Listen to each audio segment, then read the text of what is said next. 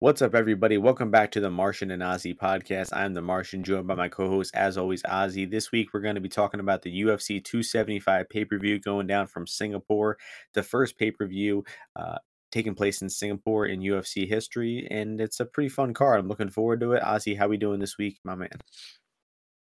Awesome. Um, yeah, pay per view week. Uh, you know, back uh this week, a little bit of uh think uh, I don't know when the last pay. I guess we're uh, one month from from the last pay per view. So yeah, you know, uh, more relevant fighters on it. You know, Yuri Prochazka at the top of it. Obviously, probably uh, one of the more, more exciting guys overall in the division. And uh, and yeah, you know, just hitting the stretch now with uh, UFC events literally every week. So um, yeah, excited to to be in a good groove and uh, get started with a ton of UFC fights overall across the road to UFC and the uh, pay per view as well. Yeah, not the strongest prelims, definitely on the weaker side. Um, you know, a lot of uh, uh Asian and uh, Australian fighters on the card. Uh, some guys that don't fight too often, but the main card, I, I think it's structured pretty well. Jack Della getting his pay per view debut. Uh, Cop Bontorin should be fun. The rematch of uh, Joanna and uh, Zhang will be fun. So good card ahead. But before we jump into this card, quick recap of last week. I lost about a unit, 0.96 units. Um, you know, Zhalgas was obviously the the very disappointing uh, loss there. Definitely should have got that decision. I'm sure it probably you know made or break your night as well. So how'd you do last week, Ozzy? Yeah, down uh 3.43 units. Obviously, the the Zhalgas, you know that that just win, you know, win loss, uh, makes or breaks the night. You know, basically uh, overall. Um, and then other than that, I mean, you know, at, at the Saint Denis, uh, you know, over um, I, I felt like uh, you know an okay bet overall, but um, you know I just expected Stolze to you know be able to retain his uh his ground his uh guard a bit better you know than that. Um and and he was just taken down with way too much time left in the uh in the round overall um to defend. But other than that i mean a lot of my picks you know are pretty solid. You know silva uh tony gravely overall you know obviously zhalgas was the right side to be on um, and I guess there were a few other coin flip fights like the um, Carolina, um, you know, being being on her side as opposed to you know Felice Herrig. So I mean, I thought the reads overall were all right, but yeah, you know, losing the biggest play in August is always going to be uh, you're going to usually come away with a L. Yeah, he was minus 300 something in round three. I mean, pretty bad decision there, widely regarded. Uh, speaking of bad decisions, I got a little lucky with my best bet of the week, Joe Solecki. You know, never in doubt there. That um, was crazy judges. lucky. no that draws. crazy eight, lucky. No draws in eight months since uh, Grant Dawson's draw. Uh, so that yeah. streak is going. I'm, ha- I'm happy for Joe. Hopefully they match him up. I think he sh- he should get a. Uh, Maybe like Thiago Moises. Moises is fighting. You uh, happy for me you know, as well for, for winning the bet? Oh yeah. Okay. Bet, oh yeah, bet. yeah, for sure. I wasn't on. Yeah, I mean, I yeah, it was just very fortunate. I mean, I I, I know you would have couldn't expect that, but um, but you know, Joe's fighting these close fights, so you know, you get the benefit of the doubt sometimes. You know, or I don't know how the fuck he won that fight to be honest, but uh, you know that that was interesting. Even if even if he didn't get the point deducted though, Joe won. So that's like the funny part. Yeah. That he didn't even need that. So whatever. I got lucky on one. we got burned on one. Um, but that's enough about last week. We got some prelims to dive into. Man, some of these fights are really bad, but I'm actually looking forward to them because like they're so bad. and these first two are the epitome of that. Women's feather, right, women's go. featherweight. You know, great division. We got Jocelyn Edwards, Ramona Pascual, and the odds for this one Edwards minus 161, Pascual plus 141.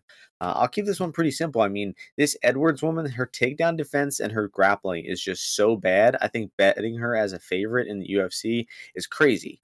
And this Pascual woman came in, got her ass kicked by uh, Nunes in her last fight, uh, but she hit a few takedowns in that fight. She had two nice takedowns. She kept top position. She seems like a decent grappler. And based on that alone, it's dog or pass. I mean, Jessica Rose Clark is past her prime. Her knees are shot. Uh, she's not even a good grappler, and she 30 27 Edwards in the grappling, which is easy takedowns. So, I mean, uh, Edwards is a terrible grappler. Um, and Pascual is durable. She's going to be eating punches on the feet. She'll walk through them. She'll get a takedown. So, um, the uh, the play here is probably going to be Pascual plus money. I don't know if I'll work up the courage to actually bet her, but uh, no way you could be laying favorite chalk on Edwards. Yeah, I mean, unfortunately, I played Pascual against Nunes. I don't know what I was thinking.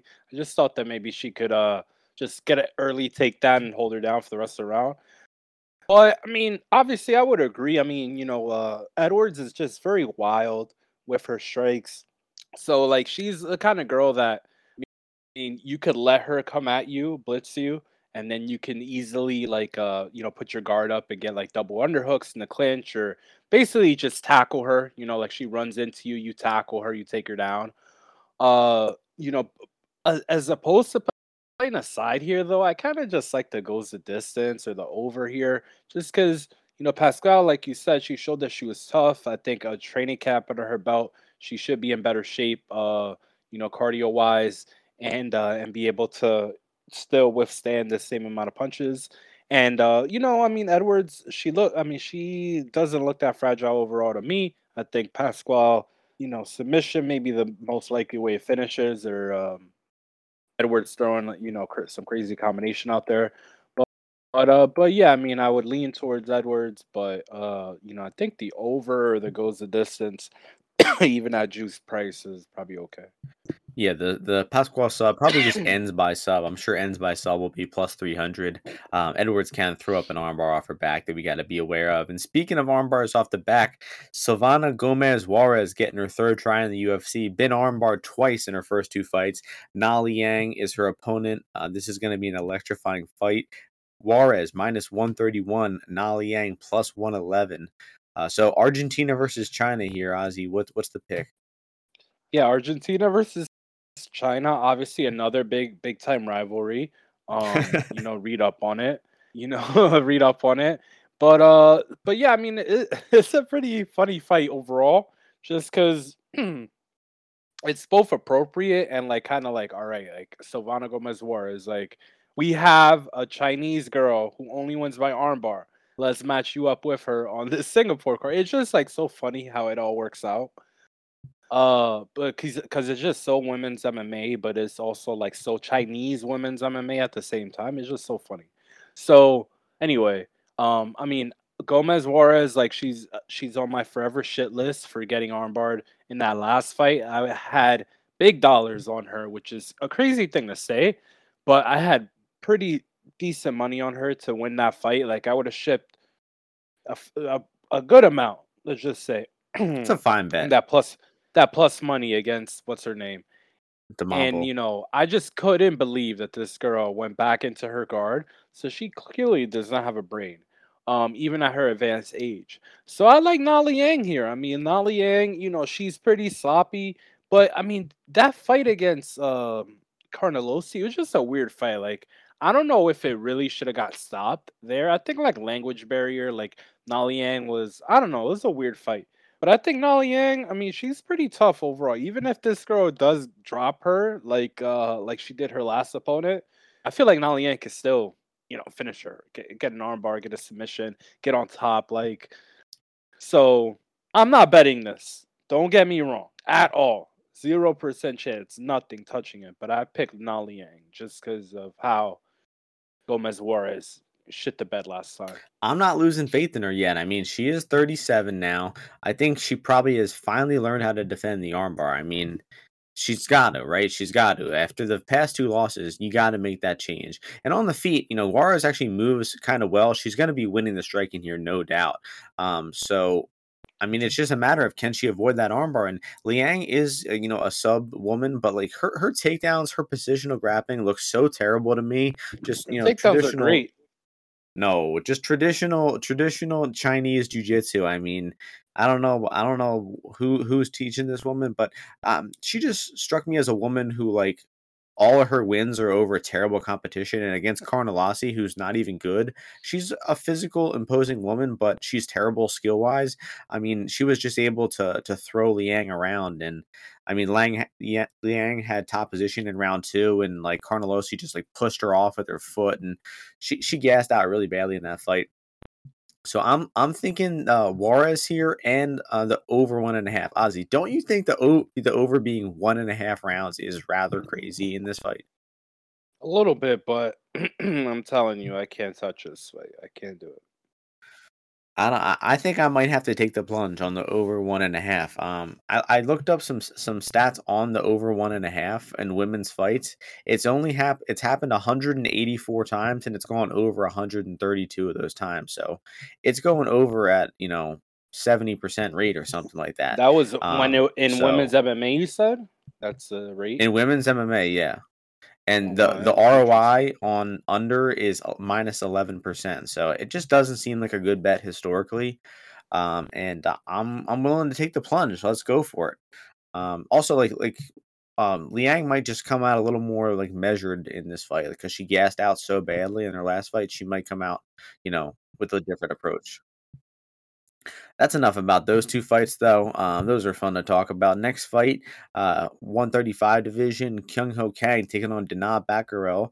We have the odds for this one are pretty close. Uh, Danaa minus 136, Kyung Ho Kang plus 116. So, Ozzy, I know you're a big fan of Danaa, a big hater of Kyung Ho Kang, and um, this is a fun matchup, though. I, I like this matchmaking.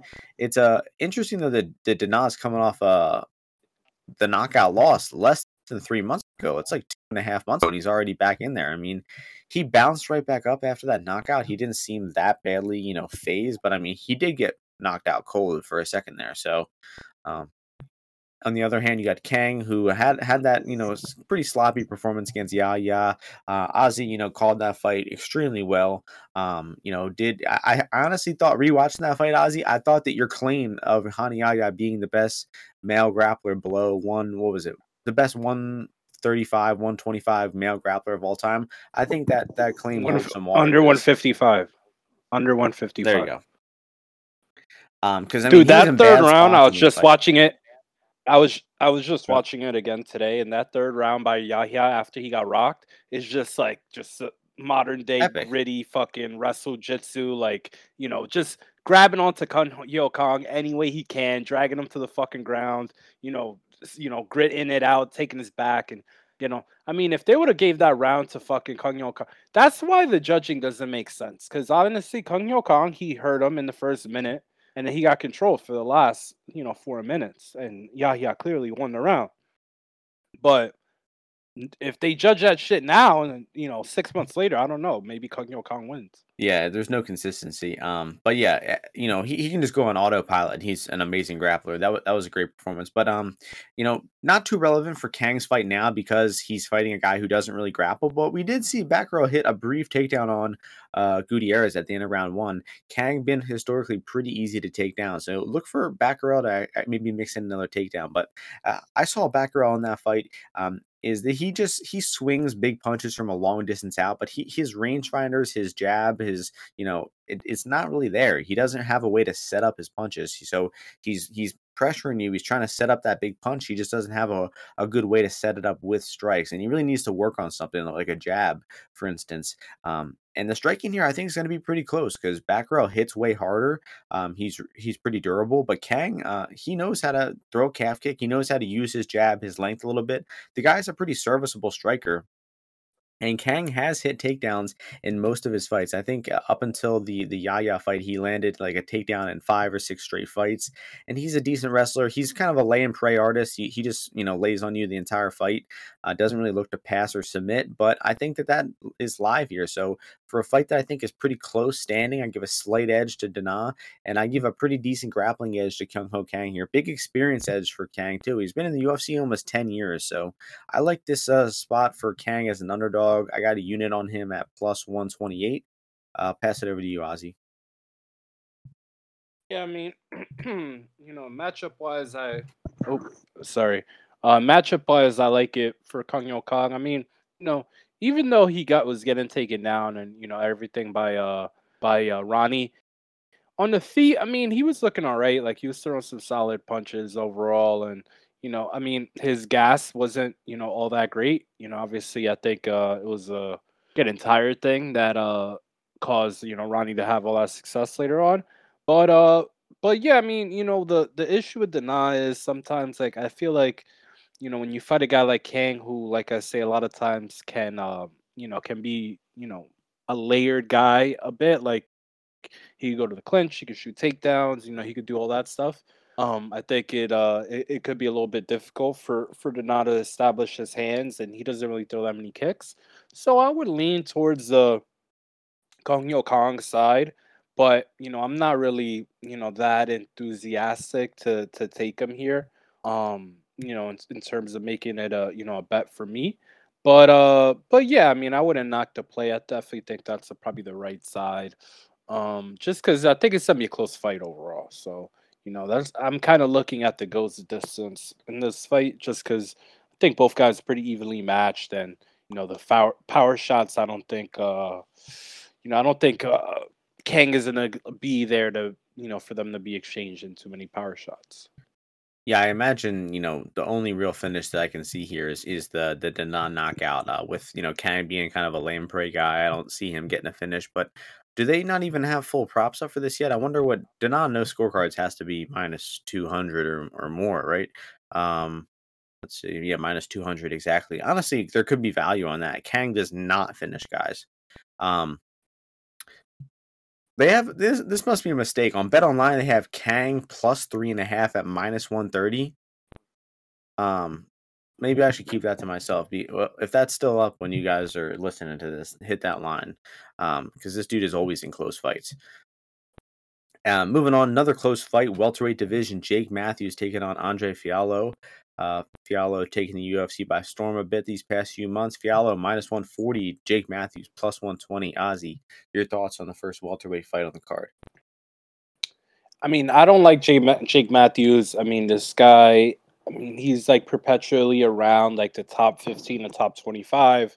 But I mean, he's kind of like a geek. I don't know. He just, he does not mix the martial arts very well.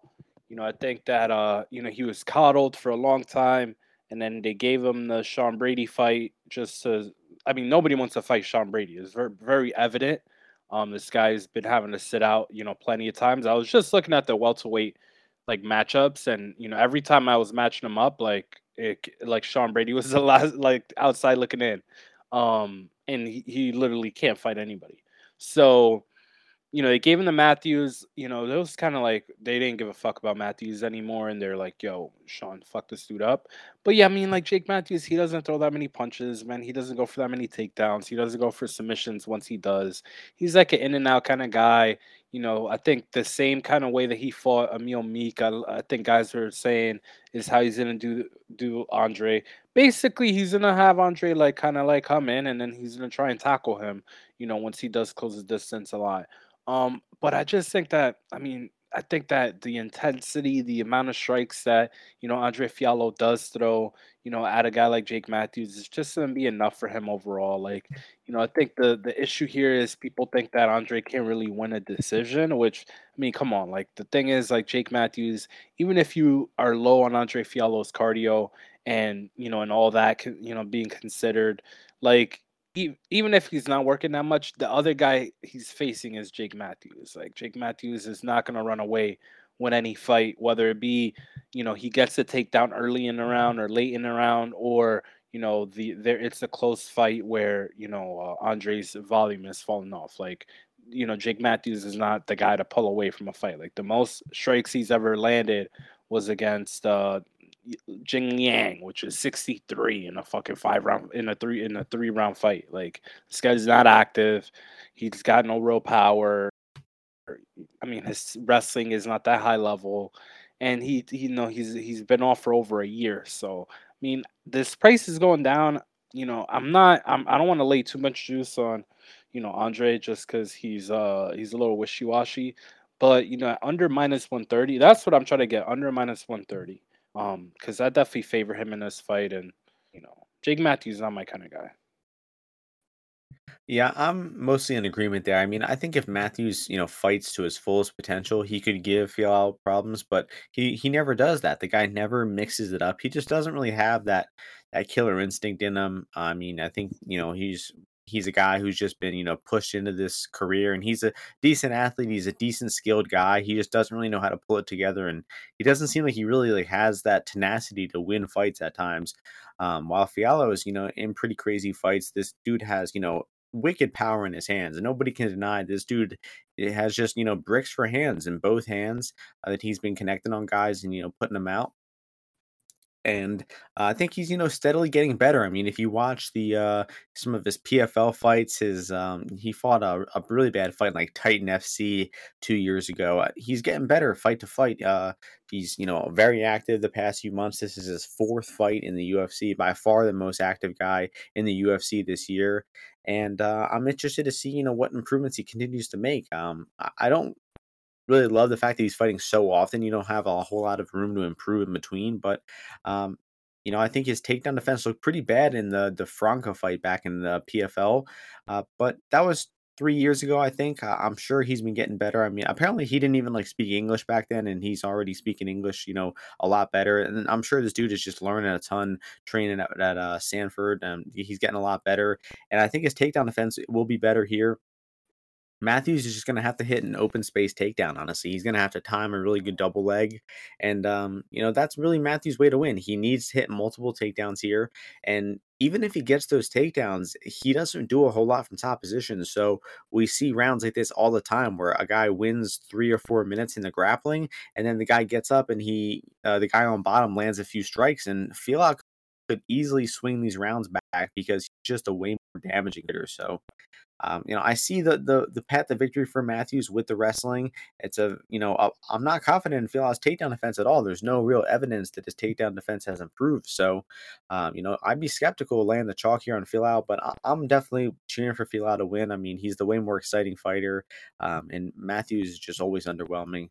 Uh, never been a fan of the guy. So, um, you know, it'll be a close decision on either side here. I'm leaning more towards the over than I am the under here, uh, though Ozzy to disagree on that one. But enough about this fight.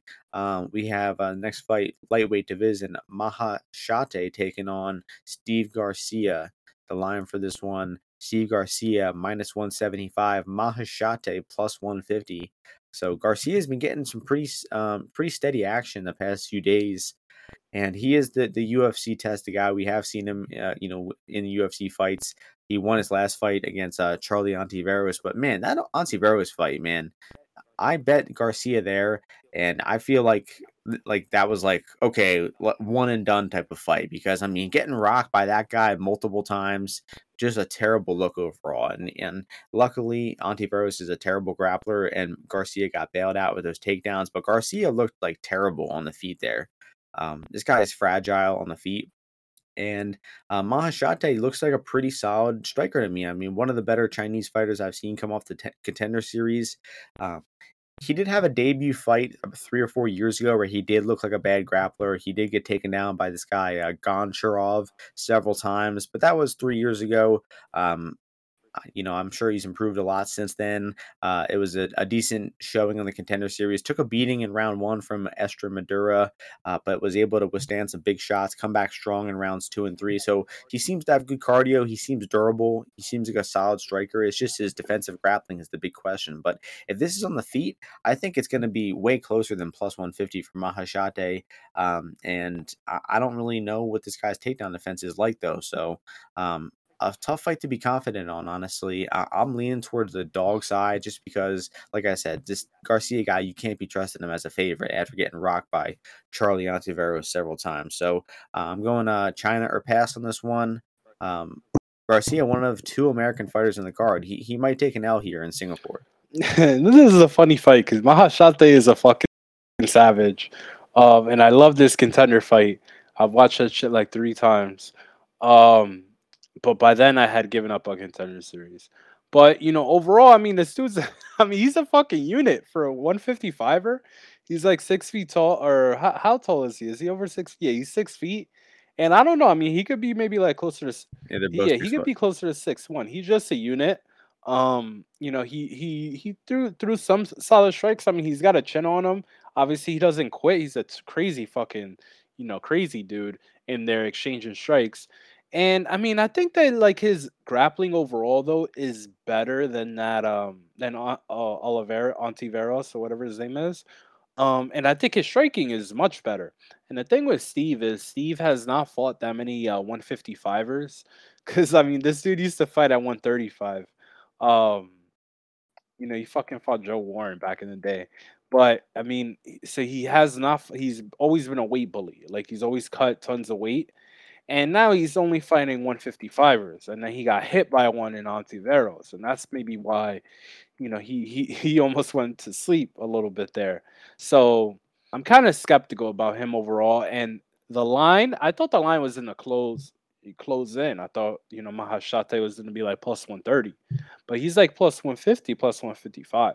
So I think as a dog, just because I, I still don't have any, I mean, not that I don't have any action yet, but uh not definitive action. I think the underdog shot on, Mah- on Maheshate is is pretty solid overall.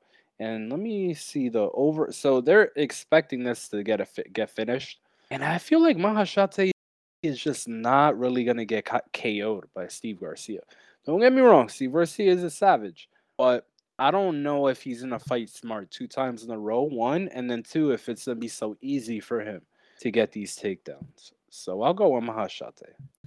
Yeah, I mean, with Ontiveros, there was like a lot of like proof and proof of fights where he looked like a terrible grappler. But this guy, Maheshate, has only looked like a bad grappler one time in his pro debut three years ago against a Russian guy who's, you know, four and one now. So he's a decent fighter. So I think that people are just, you know, jumping the gun a bit too early on Maheshate being a bad grappler. Um, but next like, fight, other than the Ontiveros fight, two, the, other than the Ontiveros fight, like, there, the the last three wins before that for Garcia, he had a or four fights. He had a weight advantage over his opponent, as in he either missed weight or they gave him a catch weight of. So you know what I mean. So and that like he fought a few of them at 140 as well. So he's definitely a weight bully for sure. I think he trains at Jackson Wink too, which is always a bad sign. Um, little sketchy. And, yeah, but let's go move on. Yeah.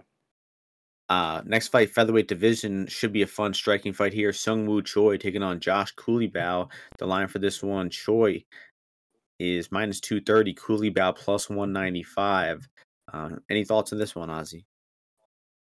Yeah, one forty fivers. Uh, both with uh, you know, I, I don't know, both with power, but just both been in fun fights. They're pretty active overall. You know, I think that Culibao, uh, he's shown. I mean, I think he's definitely the more underrated of the two. Has had, you know, less uh, relevant fights, um, but has like a little bit more maybe of the well-rounded game. Uh, he's a Gemini as well, which I love. He's his birthday is right before mine. Um, and and he won his last fight by just uh you know just you know uh, keep keeping the fight on the feet and you know I just saw he looked a lot improved there. I mean I thought the uh, uh Jourdain fight was a, was a good one for him as well. But um I mean I think he's kind of live here at plus uh, 195 or so. You know I think the the skill wise they match up pretty good. I mean Culibao has a has a has a decent chin. Um you know I think on the feet his, his striking defense is not that bad. Um, and you know he could definitely probably uh, you know deny some of the big shots for Choi, and then maybe mix it up, fight this fight in the clinch a little bit. You know, look look for takedowns overall. But I think it's a this is a much closer fight. Uh, I'm not gonna say it's a pick 'em fight because I do favor Choi on the feet. I think he does throw to like the legs. Excuse me, a little bit better, but uh, Culibao mixes it up uh, MMA wise uh, better. Um, but I think they're they're pretty well matched, and and both are pretty tough. So I'm looking at the goes the distance and the over here, which I think the over is uh it's like minus 130 right now, 135. So 130, I see a 127. So I, I lean that way just because I think uh you know I, I don't think these guys are rushing in there too much. They're both you know have a few uh UFC fights under their belt. Um, Culibao, uh, you know his last two fights have gone the distance since uh, and Choi, you know, he got uh, submitted his last fight, but he's a he's a goes the distance guy as well. So over two and a half. Yeah, so I'm in agreement with uh, your take on the, the fight going long. I do think it'll probably go over, go to the decision. Uh, the the odds are pricing this one like uh, Choi is, you know, an incredible knockout artist, and Culibao has no chin at plus 150 for Choi knockout. I, I think that's off. I, I think uh, I like the Choi decision line at plus 180 here. Um, I mean, I really think this is going to be a striker versus striker matchup. Uh, I would be pretty surprised to see any grappling here. Uh, Choi did hit some brief takedowns um, in in one of his fights. I, I forget, what, or I think he hit some on uh, on Gavin Tucker briefly, and then he also hit some on, on somebody else. I'm pulling it up here uh, on Zalal as well. So maybe we see a little takedown from Culibao or from Choi, but I, to me, I feel like neither are good enough of a grappler to like hold each other down. So I really expect this one to be completely striking. And um, you know, both guys have decent power. I think it's you know a little bit of a dangerous uh, over goes the distance here because I think they're going to be you know trading a little bit, but I trust the chin of both guys. I think they're pretty evenly matched skill wise. I give a slight advantage to to Choi. Uh, I think he's got maybe a bit of a speed advantage, uh, and I think he might be a bit longer and taller as well. But uh, I think it's just going to be a close striking fight. I don't see a whole lot of upside for Culibao, uh, but I still wouldn't be interested in laying the, the chalk on Choi for sure at over 200. Uh, but I like the the goes the distance and the Choi decision line here. I think are both worth some bets. And that's going to us on to the last prelim on the card, the middleweight division. My boy Brendan Allen taking on Jacob Malkoun. Uh, we have Allen, biggest favorite or second biggest favorite on the card, minus 305. Jacob Malkoun plus 255.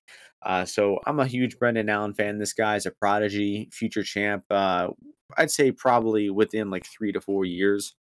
And uh, Malkoun, um, he's a good soldier. You know, he's he's a decent wrestler. He knows how to get takedowns. He knows how to lay on top. He's a kind of a lay and pray artist. He probably should have finished uh, both Dobson and both Razak, but he didn't finish either. Didn't go for the kill, and that kind of makes me think this guy's never going to finish anyone in the UFC because if he didn't finish those guys when they were gassed and on bottom and doing nothing, I'm not sure he'll ever finish anybody. Uh, Brendan Allen, on the other hand, you know, pretty good finisher. This guy hurts people on the feet. Uh, great submission artist. Really solid grappler he tends to make you know fights a little bit harder than they have to be. Um, you know, he obviously suffered that that nasty knockout loss to Curtis, got boxed up by Strickland, but this dude's is only losing to really, you know, top 15, top 25 guys. Malkoun is kind of like a middle of the road guy, and I think uh, you know Allen's probably gonna be have him covered everywhere. Allen, big striking advantage, better athlete. Uh, I think he's got the way better jiu-jitsu. I think wrestling is the only area of this fight where it's close. So even if Allen gets taken down, I think he's going to sweep. I think he's going to, you know, use those leg locks to, to sweep and possibly even submit. And I'm pretty confident Allen's getting the job done here. I think he's a good parlay piece. Uh, I've got him in a parlay uh, with uh, another bet that I'll share later. But uh, I mean, I think he's, you know, pretty safe pick here. Probably one of the safest on the entire card. I'm excited to hear you say some good things about my boy Allen Ozzy. I mean, I mean, I don't know why you're going back to the well with this guy as a favorite. I mean, he, clearly he does not fight optimally. So, you know, I don't know what people are expecting Brendan Allen to do. Um, you know, I think they think that he can box up Jacob Malkoun pretty easily.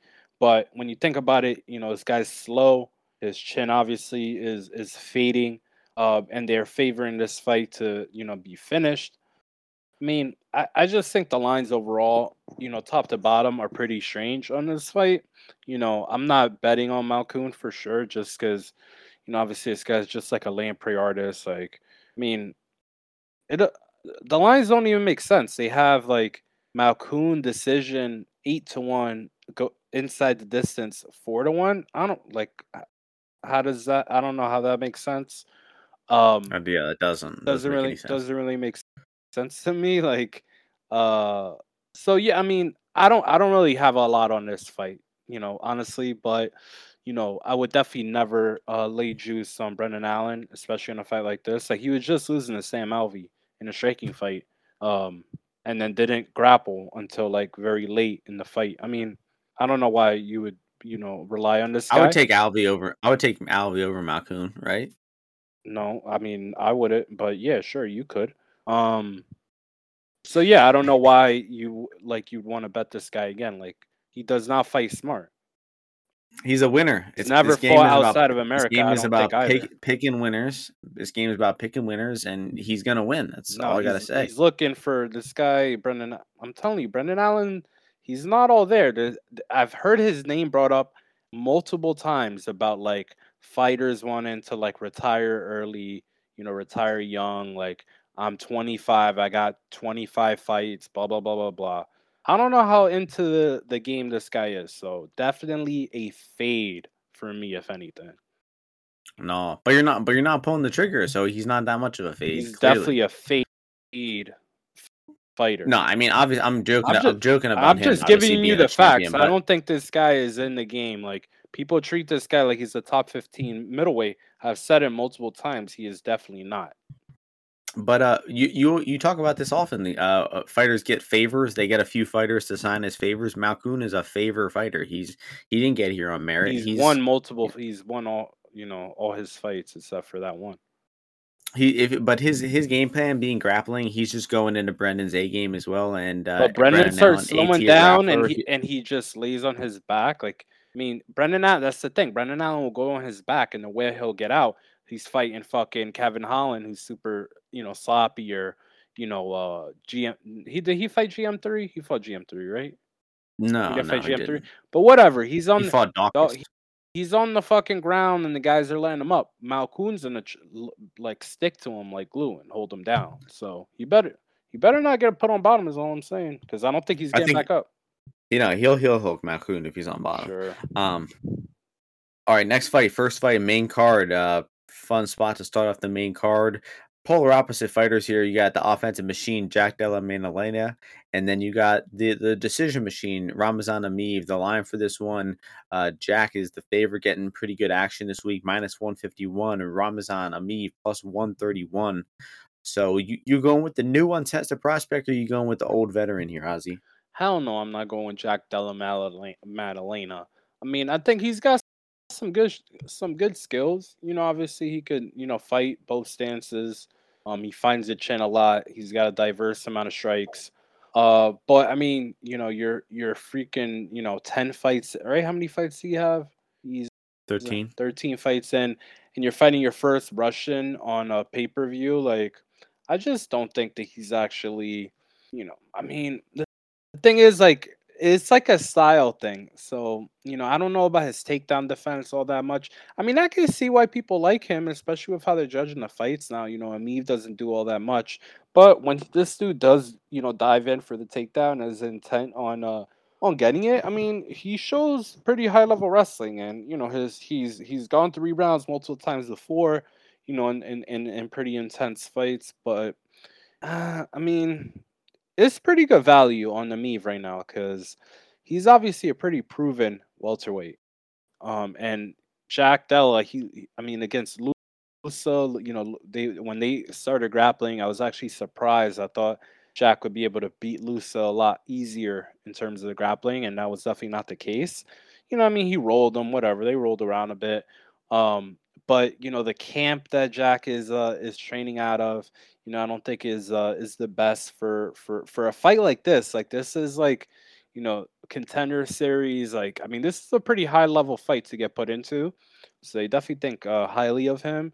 Um, but the Pete Rodriguez fight doesn't really tell you anything. Uh, Pete Rodriguez was an absolute punching bag. Um, and you know, Emeev, he's just much better with the feints. Like it's uh, it's not going to be as easy for Jack to to get off all that offense that he wants to. Um, and then you know, if uh, if Emeev go, goes to the legs, I do think he'll get takedowns, and it's to be all about if his cardio holds up. So you know, I'll probably side with Emeev.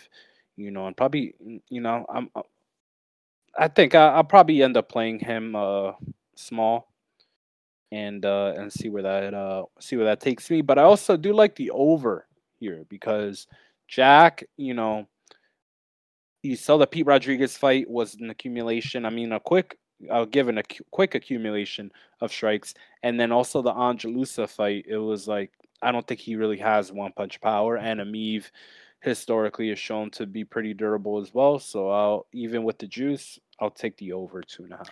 Yeah, very conflicting fight. I've got you know a good amount of opinions on the fight. I, I think the line is, um, you know, I'd say a bit off. I mean, thinking you know completely um, unbiased here. I mean, I do think there's got to be some value on Emeev um, with the you know the possible probable gr- grappling advantage, the experience advantage, UFC experience, the the going the full uh, 15 minutes. Those are a lot of advantages for Emeev. But I also think that um, you know I, I'd rather, much rather see Jack Della have success and win the fight and go on to, you know, be uh, a, a more established fighter in the UFC. You know, Emeev is just a, a bad fighter to watch. He's really boring. He's really uh, unexciting. All he does is win by decision. And, um, you know, getting down to the wrestling here, That's really the big question in the fight because on the feet, uh, Emeev is not terrible, but I, am pretty sure that uh, Jack's going to be throwing a lot more strikes. He's going to be landing more. He's going to be landing to the head of Emeev, um, and Emeev just doesn't hurt people. He never lands hard strikes. He he is susceptible to leg kicks. He's got his leg shut down by calf kicks before. Um, and uh, Jack Della Maddalena is just an offensive machine when he's on the feet. Um, but the, the, wrestling is the big question. Emeev loves going to that single leg. He hit two single legs on Danny Roberts. But uh, I mean, really watching the Roberts fight, I mean, Roberts isn't a bad defensive grappler, but he can be taken down. He can be held down. He makes a lot of mistakes. And Emeev was actually the one making more grappling mistakes in that fight. He took Roberts down. He went to get a back take. He, he lost the back take. He ended up uh, losing the position. Um, so he really didn't have a whole lot of grappling success at all in that fight. And he also doesn't land a whole lot of strikes. And that's why he got, you know, kind of hosed in that fight. Uh, pretty controversial decision. Uh, I mean, Emeev probably deserved the first two rounds, but this guy just doesn't put a stamp on the judges. I mean, he lost a split decision in his last fight.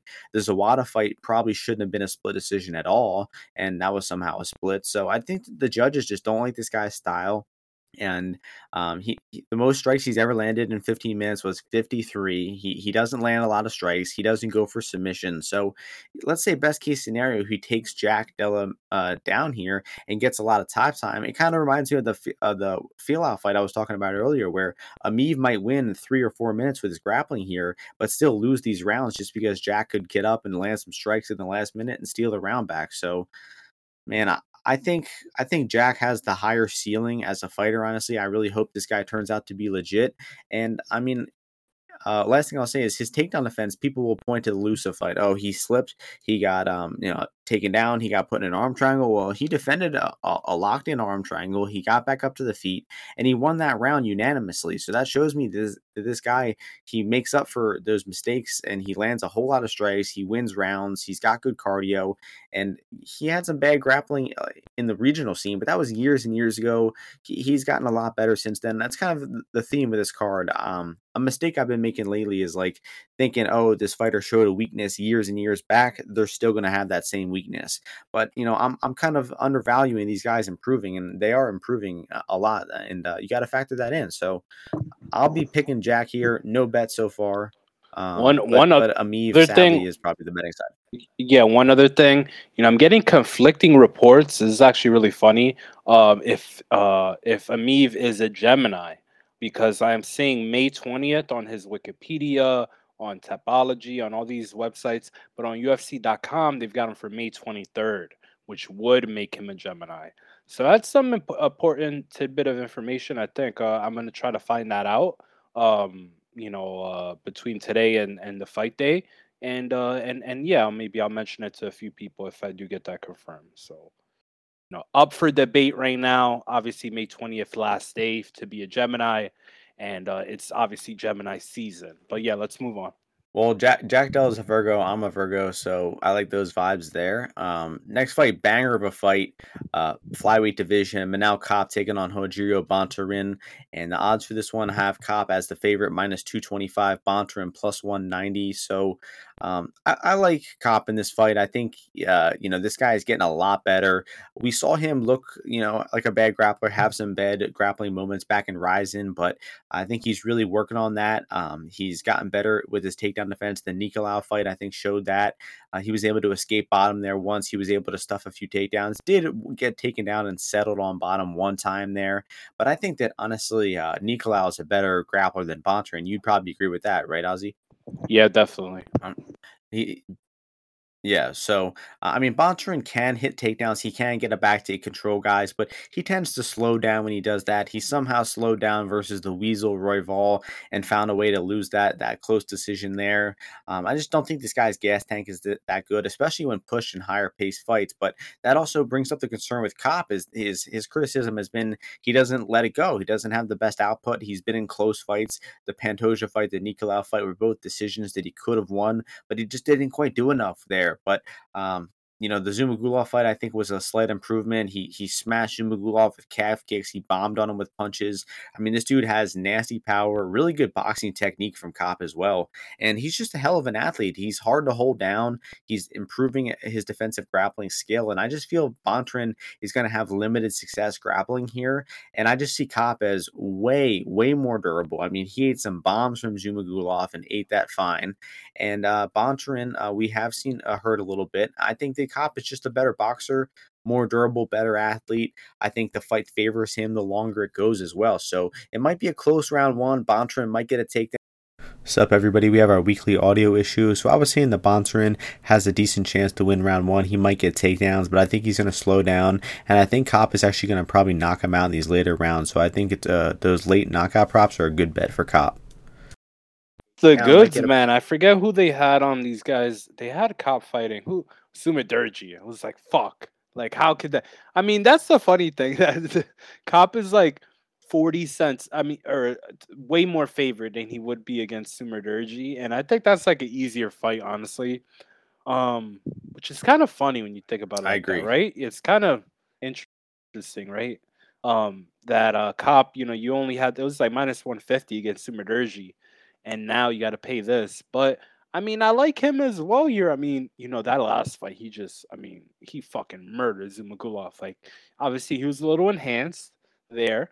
Um, but you know, I don't think he's probably carrying that with him over here. Or if he is, fuck it, I don't care. Um, but you know, Bontorin just slowed down so much in that Royval fight. It was a little uh it was a little disappointing, obviously, right? He he only needed a little bit in like either of those rounds that he lost to win the fight. But overall, like I think, I mean, I think this has the potential to be a close fight. That's why I'm not jumping all over the cop side. Like I said, I think it's a premium price you got to pay for him. Um, you know, I th- I do think that uh Bontorin is there to be hit a bit, especially for a guy in in in in Kape who looks for uh looks to counter one, and then two, when he does initiate offense, he'll do it southpaw or uh, right-handed uh, as well. And you know he has a pretty decent grappling game. His conditioning, I think, has looked pretty good um, in in like the few fights that he's had in the UFC. And I think he could get off to a fast start here, you know, and get ahead on uh, on Bontorin. And you know, his wrestling is pretty good. Um, so my you know concern would be you know Bontorin obviously taking uh taking Kape down and holding him down. But I mean, Kape, I don't know about his like prolonged bottom game, but he's usually pretty uh tough to hold down initially. So I don't know if you know he's gonna need those Brandon Royval kind of like uh you know get ups where he's like initiating scrambles and stuff like that. Um, so I'll pick uh cop too as well. Um, you know the over again is interesting to me just because these are 125ers and you're getting a plus uh, plus number on the uh, over two and a half. But uh, but I'll just go by uh, or uh, Kape for the win as a pick. Is the over one and a half or two? Two and a half. Yeah, I don't know. I think it, that could get dicey towards the end. Uh it could. It could definitely. I mean, Bontorin, you know, he, he's gonna try to grapple. I think a lot. But I don't know. I mean, he looked good. He's looked good in a few of his fights. So you know, is definitely not like not a bad fighter at all. No, you know, dead, dead. Yeah, no, he's not definitely. I would say uh starts so. round three minus one ten is probably a little better. Only twenty cents difference, and you get two and a half minutes. Because round three, I think it should look pretty lopsided for Kape because, uh, you know, Bontorin slows down, so could get hairy there late. Um, next fight, women's strawweight rematch of the greatest women's fight ever. The Queen Joanna JJ taking on Weili Zhang. The betting line for this one, uh, Zhang is the favorite, minus 173. Joanna plus 148. So, uh, 27 month layoff for Joanna here, Ozzy. Does that uh, does that scare you into not picking her, or are you going with uh, the better fighter anyway?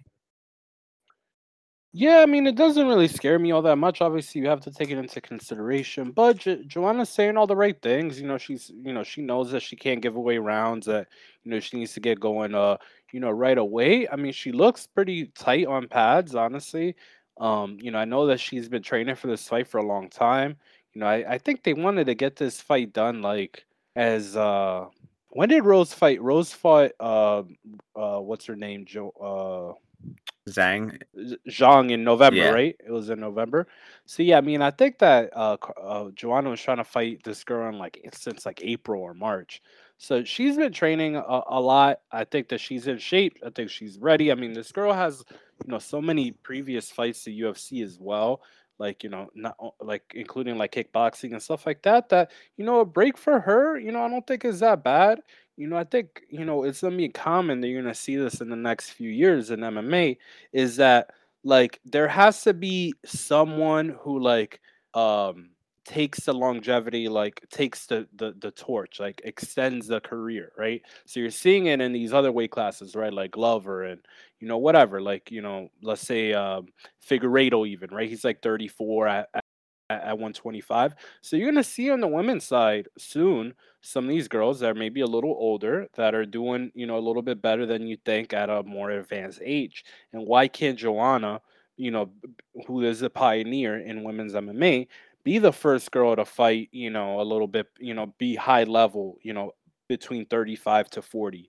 You know, I definitely think, you know, that could happen.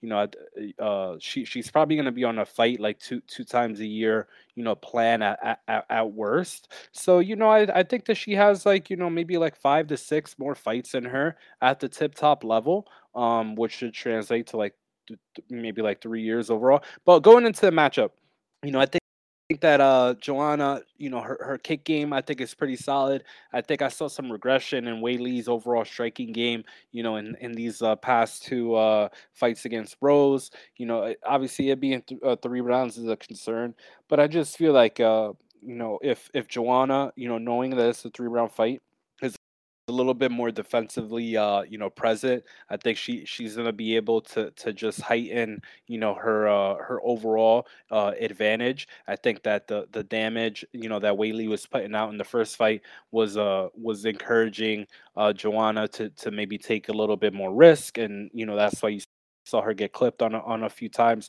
but i think if she is if she's actually fighting smart and to the best of her capabilities you know she's probably able to to to cut in on the opportunities that Zhang has. Like I said, I think that Zhang, you know, with the wrestling and the grappling and all that, how that's been a focus for her in her last two fights because she had to fight Rose, has taken away a little bit from her striking. And I don't really know if she's gonna be getting that back overall. Like, you know, so, you know, I think that Joanna, she's going to keep it tight. She's going to win this fight, you know, by decision, most likely. So, you know, I'll take her on the money line here. You know, I don't want to get too crazy with it, but I think that this is a, a incorrect pricing overall, just because, you know, one, I don't think Zhang is going to be able to take Joanna down. And then two, I, I just pretty much know what I'm going to get from Joanna, you know, uh, uh, unless her chin is, you know, shot, which I got no reason to think that you know, I'm pretty sure what I'm gonna get from her striking wise, and uh, and this girl is just uh, very very consistent overall. So I think that uh, she's able to avoid some of those big hooks, you know, encounters from Zhang, fight the fight on her script, and uh, take a decision win. Yeah, I mean, I gotta have faith in Joanna here. I, I do consider her the you know the better skilled fighter. I- It's just you know she's at a bit of an athletic disadvantage. Uh, Zhang, obviously a crazy athlete. Also, I I don't know if it's Zhang or Zhang. They, they change it all the time. I'm going with Zhang. I find it easier to say. Uh, I'm sorry if you're offended, Weili. I know you're an avid listener, but anyway, um, the first fight, you know, years back. I mean, I don't how, know how anybody could say that fight wasn't 50 50 um, maybe you can give a, a 55 45 advantage to one woman, but they have Zhang here at, you know, 63, 64%. I, I think that's a bit disrespectful to Joanna. Uh, they're, they're saying they're probably factoring in Joanna has slowed down, but I mean, Joanna showed no real signs of slowing versus Zhang. I mean, she still looked like a great fighter, uh, offensively, defensively, defensive grappling wise. I mean, she looked great in every aspect of that fight. Her cardio was good, her output was good. I mean, I didn't see anything really bad from from Joanna in that fight, and I think Zhang, you know, massively overperformed. I mean, she never went five rounds before, and all of a sudden she was able to go five hard rounds against Joanna, who's been five rounds, you know, numerous times. And you know, Zhang has continued to impress me. Honestly, I'd say she looked better in the, the second Rose fight than she ever did. She hit some nice open space takedowns, and I think that's going to be a big factor here because in the first fight you saw Zhang look to hit takedowns against the fence. She'd push Joanna against the cage, and Joanna would defend because she's extremely comfortable defending takedowns with her back against the cage. But in the open space takedowns, it becomes a, a, a bit of a different ballgame where Zhang can maybe leverage that athletic advantage, that youth, uh, to maybe get her down in open space. So look out for that here. Look out for Zhang to you know show show off that double leg that she learned, uh, you know, training with the training that fight ready, and you know that could be a big factor in this fight. But if the fight stays standing, I mean, Joanna is the better skilled striker. I mean, everybody, you know, has to agree with that. Sure, Zhang might hit a little harder, she might punch a little harder, but the overall striking skill, the, the diversity of strikes, the defense is so much better for Joanna. And uh, Zhang tends to just rely on her crazy athletic attributes. She's super tough. She ate a ton of strikes from Joanna in the first fight, but maybe, you know, that durability is not quite there. We saw her obviously get caught with a head kick and knocked out by Rose. Um, so yeah, I mean, I, I got to go with Joanna here. I think the striking favors her. She's going to be winning the fight on the feet. Uh, if the first fight ended after three rounds, she would have won a split decision. Um, and I just think that Joanna can can, uh, can win the fight with her striking here. I think her takedown defense should hold up uh, unless we really see Zhang time a really well timed double leg in the center of the cage. Um, I just got to trust Joanna here. And the odds, I mean, I'm okay with Zhang being a slight favorite. Maybe minus 130 would be okay. But where it's at now, come on, throw some respect on Joanna's name. Uh, give me Joanna at plus one, you know, 48. You know, maybe the price will continue to go up. Uh, Zhang has actually got some action the past few days. So continue to monitor this price and uh, go Joanna. Uh, that'll take us to the co-main event. Shevchenko defending her belt against Taila Santos. Uh, Shevchenko, the favorite, minus 600. Santos, plus 400. I'll try to keep this one, uh, you know, short because I don't like analyzing Shevchenko fights. I mean, if if we're thinking of a woman to to defeat Shevchenko at this point, um, it, it should be probably a, a top heavy grappler, right? She's she got taken down. Um, hold on, Ozzy, can you uh, unplug your mic real quick? I'm getting a little echo. Um, we we saw we saw um Shevchenko struggle against Jennifer Maia. She got taken down and lost around there. Really, that's the weakest that she's looked in in the past several years. Uh, you know, since Julianna Peña took her down back in the day. But that's really how Shevchenko uh, is at her most uh, weak is is being taken down in the wrestling. And you know, Taila Santos is a pretty strong, capable wrestler. She's taken down and outgrappled her best several opponents: Jillian Robertson, Molly McCann, Roxanne. Even was able to drop and and finish. Um, Joanne uh, Wood on on the feet uh, show off her, her submission game there. And I think, you know, I've seen enough from Santos to to throw a small dog shot on her here. You don't have to be overly confident. You just have to say, oh, value is value, small bet on Santos. I took her at plus 500 uh, for a half a unit. You know, don't have to think too much about it. Uh, I mean, I'm just tired of Shevchenko.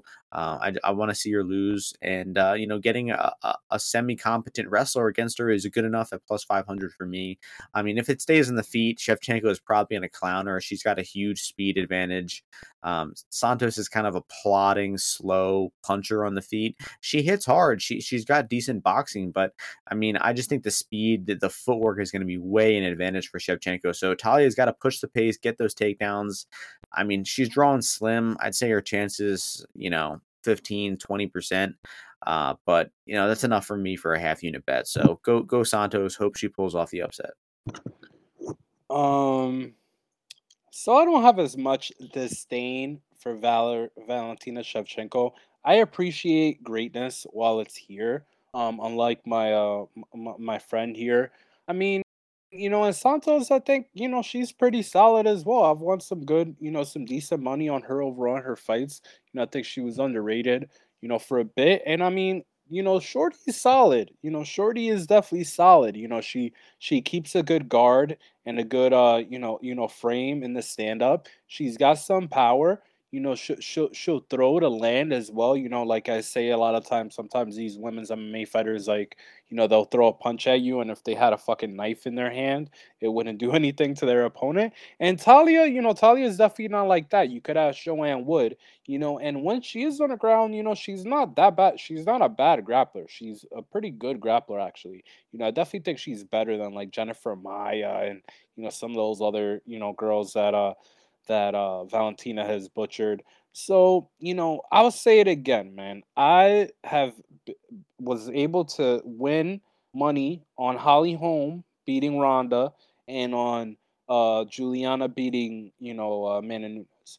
and you just pick a time when you're gonna fade these girls. You're a little selective, you know what I mean? Like, you know, obviously maybe you don't bet on Lauren Murphy, but you bet on Jessica Andrade and you know whatever it is, and you don't bet on Jessica Eye. And but you know you gotta even if you don't think that Santos will win, one of these girls has to get Valentina one of these days. Like it has to happen, you know. And and and and Santos is definitely b- different than some of these other bitches, you know, like Liz Carmouche and Andra. Like these girls are like very Liz Carmouche. Not that she's athletic, but she's stronger. But like between Jennifer Maia, you know, Lauren Murphy, Andrade up a weight class, they don't got the goods physicality wise that Santos has, and that usually is what carries you sometimes in these women's divisions. So obviously, you know, uh, Santos has not fought a southpaw, I don't think, which is pretty big considering you know that, that left head kick that Valentina, excuse me, throws from that left hand side.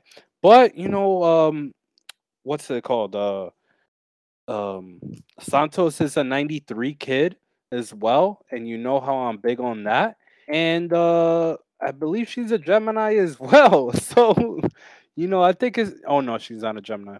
But I think, you know, it could potentially be her time. I think because she could get in, inside, you know, maybe work that clinch game, you know, and I actually do favor this fight to go over that three and a half.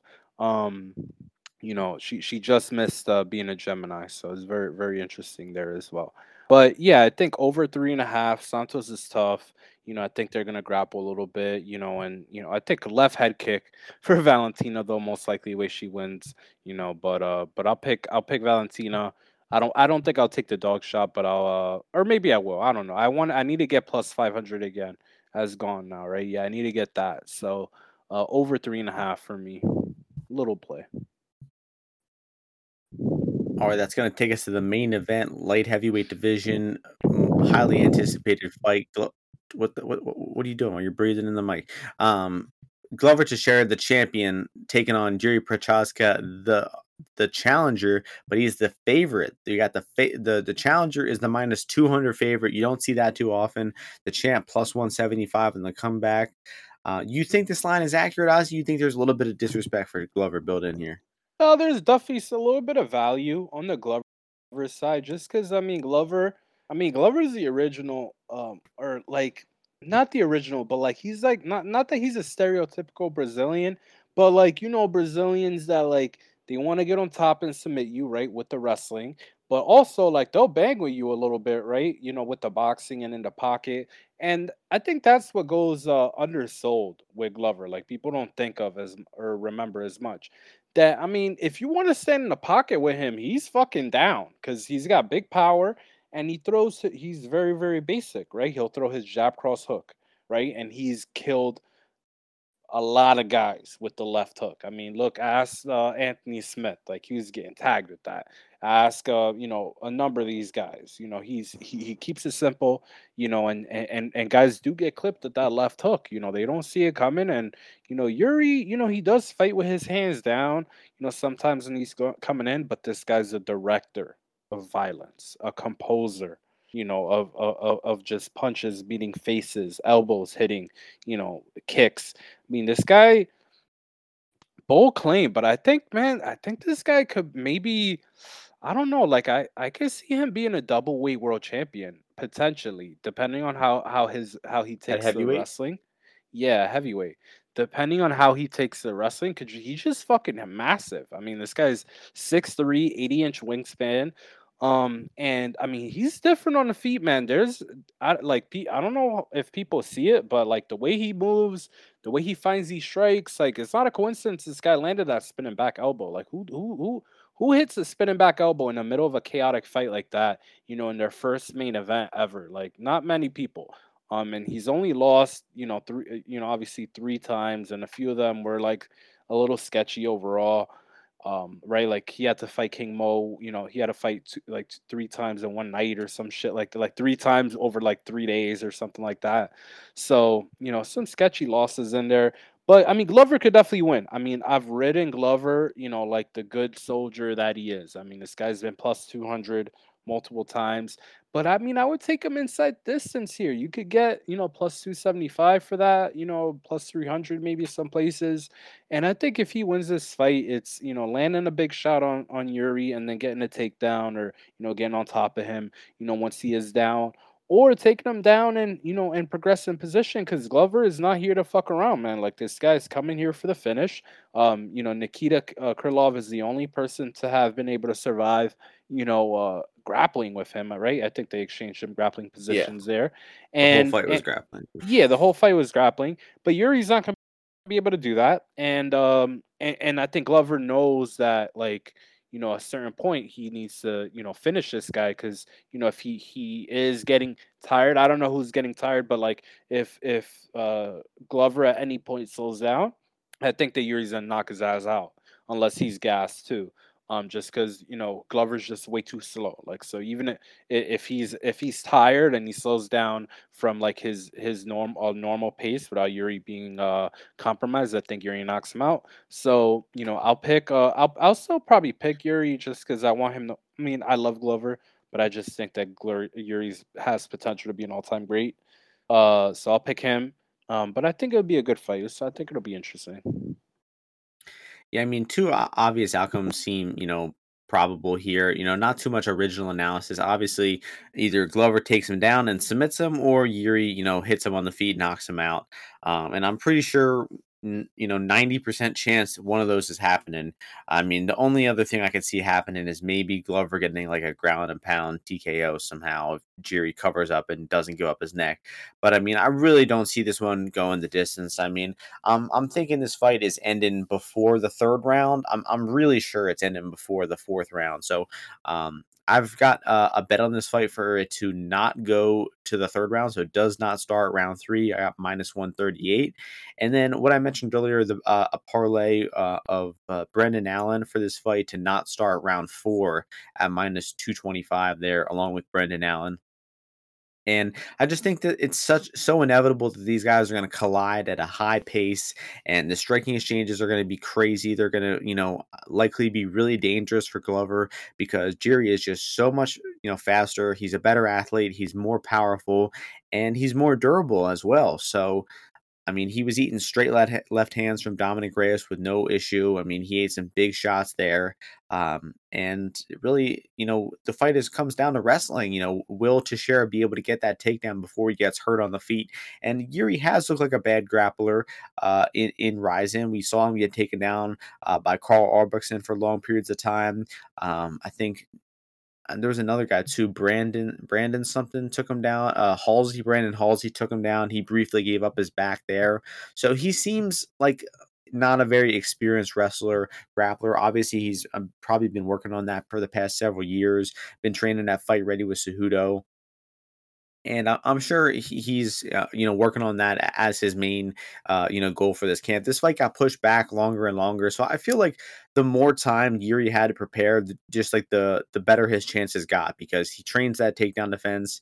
He's getting better in that area, and the athletic gap is only getting you know wider. I mean, Teixeira's getting older. Uh, Jiri is still you know in his physical prime, and uh, you know don't forget guys, Jiri coming off of one of the fights of the year, one of the knockouts of the year, definitely top five fights, top five knockouts of last year. Just a vicious spinning elbow that Ozzy was talking about. Um, you know, I remember Ozzy and I were pretty high on Jiri all week going into that fight, and and you know, it just was exceeded expectations. That was just amazing to watch. Um, so I think Yuri's going to be landing some hands on on Glover. I think that Glover is going to have to immediately close the distance. I mean, even if this fight stays in the striking realm for 15 30 seconds i think it's he's really live to get hurt i mean the round one, round two of this the the Thiago Santos fight. It might be maybe even three times. Uh, Glover got dropped hard on the feet in the first you know 30 seconds of that fight, and I think it's going to be even more live here with Jiri, considering he's a better athlete, he's a better uh, you know powerful guy than Santos at this point in his career. So I'll be going with Jiri. Uh, I think he gets the job done by knockout in, in the first two rounds, and I really think it's going to be the first round. I think I think honestly either guy, it's going to be round one. It's either Jiri's going to hurt him and finish him in round one, or Jiri swings wild, gets taken down, tries to give up his back, or, or tries to get up, gives up his back, and gets you know finished there. So I think it's ending early, and I would be you know shocked to see this get out of the second round. Um, so that's the way I'm playing the fight. And uh, that'll take us into our best bet parlay of the week. And I'll start this one off because mine is on this fight. It is a line that is available on FanDuel right now. It is a line I was just talking about for the fight not to start the third round at minus 138. It's minus 140 on DraftKings. So good price there. I mean, I just think this one is ending in the first two rounds 70, 80% of the time. So there's big value on that. And that'll be my best bet of the week. Ozzy, how about you? What is your best bet of the week? Cool. So yeah, I was gonna go. I was in between either the Culibao over or the Danaa versus Kong Ho Kong, Kong Ho Kong Ho Hang Ko Hung, whatever the fuck his name is. They put it backwards. They put it forwards. Who the fuck knows? Um, I think I'm gonna go with which one you think is better. I think. Let's see. I think the Culibao one, honestly. I think the Culibao one over more. Yeah, I mean, I guess uh Danaa could get exposed on the ground a little bit more. Yeah, I agree. Culibao's pretty solid. I, I I just don't think Culibao's gonna finish. So I'll take Culibao, the over two and a half there. Um, you know, and go with that. All right, so that is uh it's minus 140 on DraftKings for both of these lines. Uh, I'll figure out what that comes out to. I'm pretty sure it's uh let me let me calculate it here. Uh, comes out to plus 193, minus 140 and minus 140 plus Sounds 193. Good. We've been in a slump. I don't think we've hit one of these in a few weeks, Ozzy. So we need some fucking winners. Um, but uh, you know, fun card from a betting perspective. Uh, competitive fights, honestly. You know, can't be too mad about competitive fights. They're all pretty closely lined in like the plus 100, 200 range. Only a few big favorites. So, um, you know, I'm looking forward to the card. We got uh, the road to the UFC starting in a few hours. I'm sure those will be some fun fights. A lot of UFC going on, and a long stretch of consecutive uh, fight cards in a row. So um, that'll do it. Any closing thoughts here, Ozzy? Nope. All right, that'll Go do it, Rangers. everyone. That uh, thank you all for listening. Hope you all enjoyed the fights this weekend. Hope you all win some bets, and we'll see you before the next UFC card next week. Peace out, everyone.